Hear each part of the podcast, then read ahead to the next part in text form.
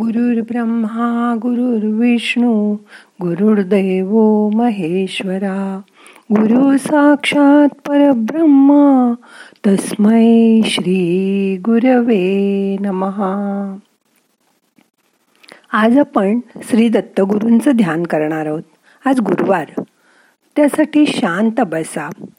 पाठ ताट ठेवा. हाताची ध्यानमुद्रा करा. हात मांडीवर ठेवा. डोळ्यासमोर दत्तगुरूंचा फोटो किंवा मूर्ती आणा. शांत बसा.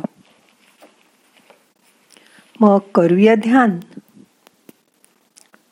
पाठ मान खांदे सैल करा. शरीर शिथिल करा. डोळे अलगद मिटा. हाताची ध्यान मुद्रा करा. हात मांडीवर ठेवा. मोठा श्वास घ्या सावकाश सोडा. सर्वात प्रथम मनातल्या मनात तीन वेळा श्वासाबरोबर दिगंबरा दिगंबरा श्रीपाद वल्लभ दिगंबरा हा मंत्र म्हणायचा आहे. श्वास घ्या. दिगंबरा दिगंबरा श्रीपाद वल्लभ दिगंबरा.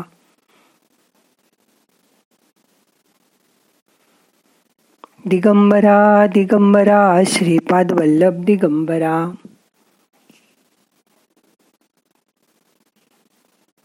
दिगंबरा दिगंबरा श्रीपाद वल्लभ दिगंबरा. श्वास घ्या. दत्ताची मूर्ती डोळ्यासमोर आणा. आज आपण दत्ताचं ध्यान करूया. श्री दत्तात्रय अवतार हा उत्पत्ती स्थिती आणि लय या तिन्ही स्थितींचा निर्देशक आहे. तसंच तो त्रिगुणात्मक आहे. म्हणजे सत्व रजतम या तिन्ही गुणांनी युक्त आहे. म्हणूनच त्रिगुणात्मक त्रिमूर्ती श्री दत्त जाणा असं म्हटलं जातं. निर्गुण आणि निराकार अशा ब्रह्मतत्वाची अनुभूती जो करून देतो तो गुरु. अशा गुरूंचाही जो गुरु तो श्री दत्तगुरु. ऐहिक आणि पारमार्थिक सर्व प्रकारची प्रगतीसाठी उपास्य दैवत आणि नित्य अवतार म्हणजे श्री दत्त. हा संप्रदाय नवनवीन संतांमुळे सतत प्रवाहित राहिला आहे प्रापंचिक उन्नती त्याचबरोबर साधना उपासना याद्वारे शारीरिक व मानसिक आणि भौतिक गोष्टीत माणसाला मोक्षाच्या पायवाटेवर हा संप्रदाय अलगद पुढे घेऊन जातो. गजानन महाराज साईबाबा हे त्याच संत परंपरेतून आले आहेत. श्री स्वामी समर्थ याच परंपरेत आहेत. साईबाबांना उपास तापासाचं कोड कौतुक अजिबात चालायचं नाही. ते नेहमी म्हणायचे जो उपाशी असतो त्याचे चित्त थाऱ्यावर राहत नाही. मग त्याचे देवाकडे तरी कसं लक्ष लागणार? दुपारच्या वेळी भोजन केलं नाही तर सगळी इंद्रिय अशक्त आणि दुर्बळ होतात. मग त्यावेळी कीर्तन श्रवण मनन देवदर्शन यातलं काहीच होत नाही. म्हणून आधी जेवण करून आत्मातृप्त करा. आणि मग परमार्थ करा. उपाशी राहून देव सापडतो. असं आजपर्यंत तरी घडलं नाही आणि पुढेही घडणार नाही. एकदा गोखले नावाच्या बाई बाबांच्या दर्शनासाठी शिर्डीत आल्या. गोखले दादा केळकरांच्या घरी मुक्कामाला होत्या. घरातून निघताना त्यांनी श्री साईबाबांच्या चरणी बसून तीन दिवस उपास करायचा संकल्प केला होता. त्या आल्या तेव्हा बाबा म्हणाले बाई अन्न हे विष्णू रूप आहे. ते खाणाराही विष्णूच असतो. मग हे उपास तापास करणं निराद निराहार राहणं पाणी न पिता राहणं हे सर्व कशासाठी? म्हणून हे उपासाचं वेळ बाजूला ठेव. त्या केळकरांच्या घरी जाऊन पुरणपोळ्या कर. स्वहस्ते घरातील मंडळींना खाऊ घाल नैवेद्य दाखव. अशी बाबांची आज्ञा होताच गोखलेबाईंनी आपल्या संकल्पाला पाणी सोडलं.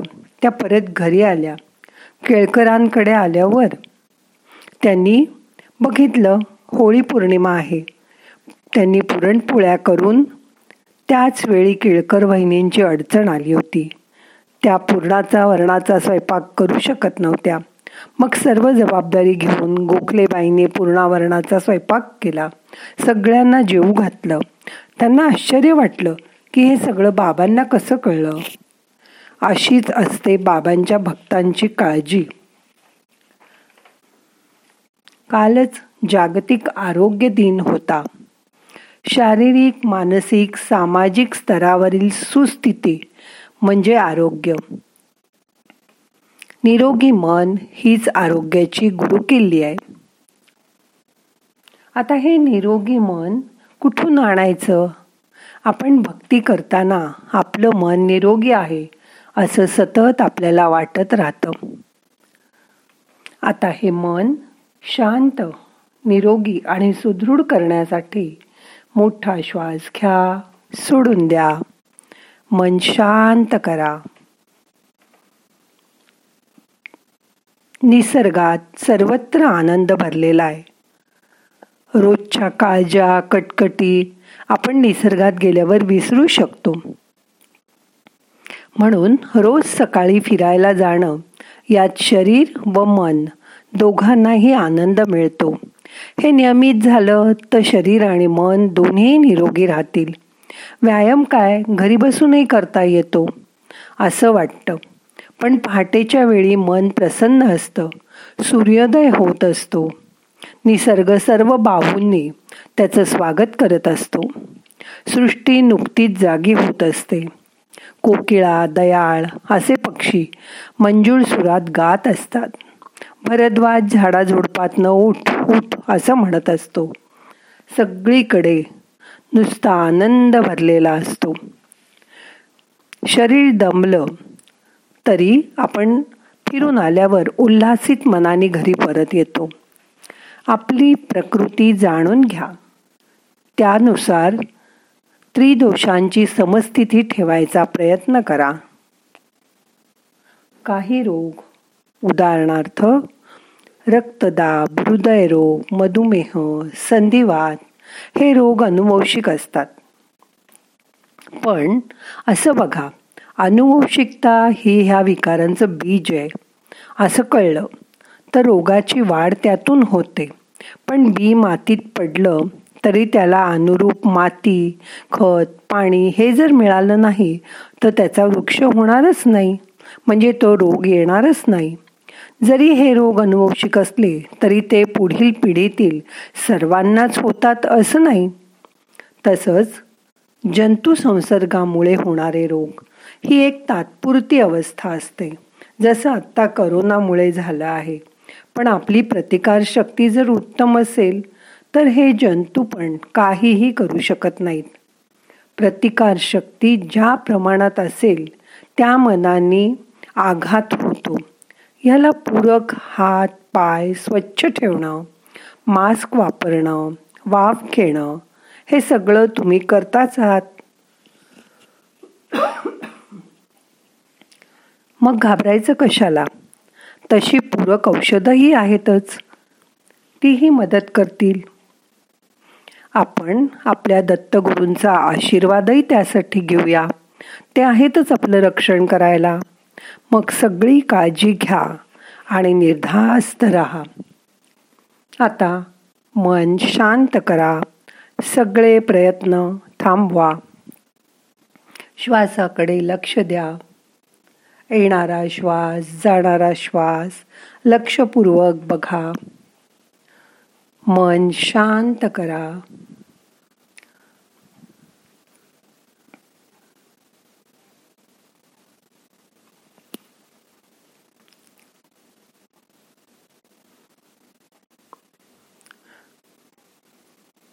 हा शांत झालेला श्वासच मंद गतीने चालू असू दे. जेव्हा मन शांत होईल श्वासाची गती मंद होईल तेव्हा आपोआप येणारे विचार कमी कमी व्हायला लागतील. एक विचार येईल आणि ढग जसे आकाशातनं निघून जातात तसा निघून जाईल. त्याच्यावर मनात प्रश्न येऊ देऊ नका त्याची उत्तरं शोधू नका. शांत व्हायचा प्रयत्न करा. आपली सगळी चिंता आपला भार त्या दत्तगुरूंवर सोडून द्या.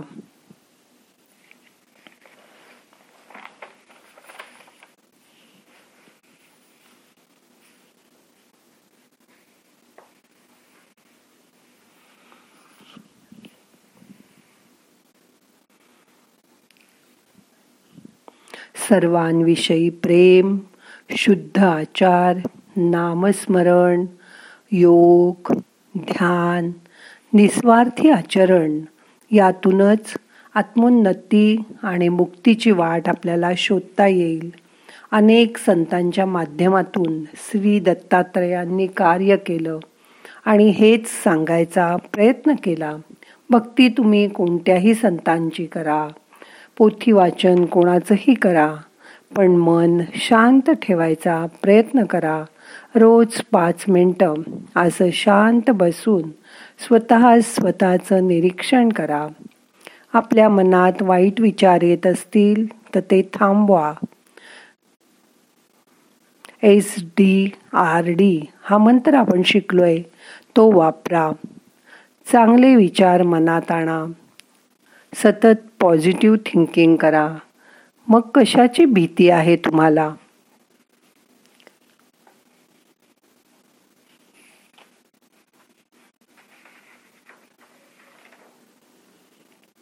आता आपल्याला ध्यान संपवायचं आहे.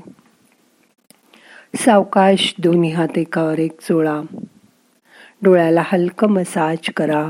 डोळे उघडा. प्रार्थना म्हणूया. नाहम करता हरिक करता हरिक करता ही केवलम. ओम शांती शांती शांती.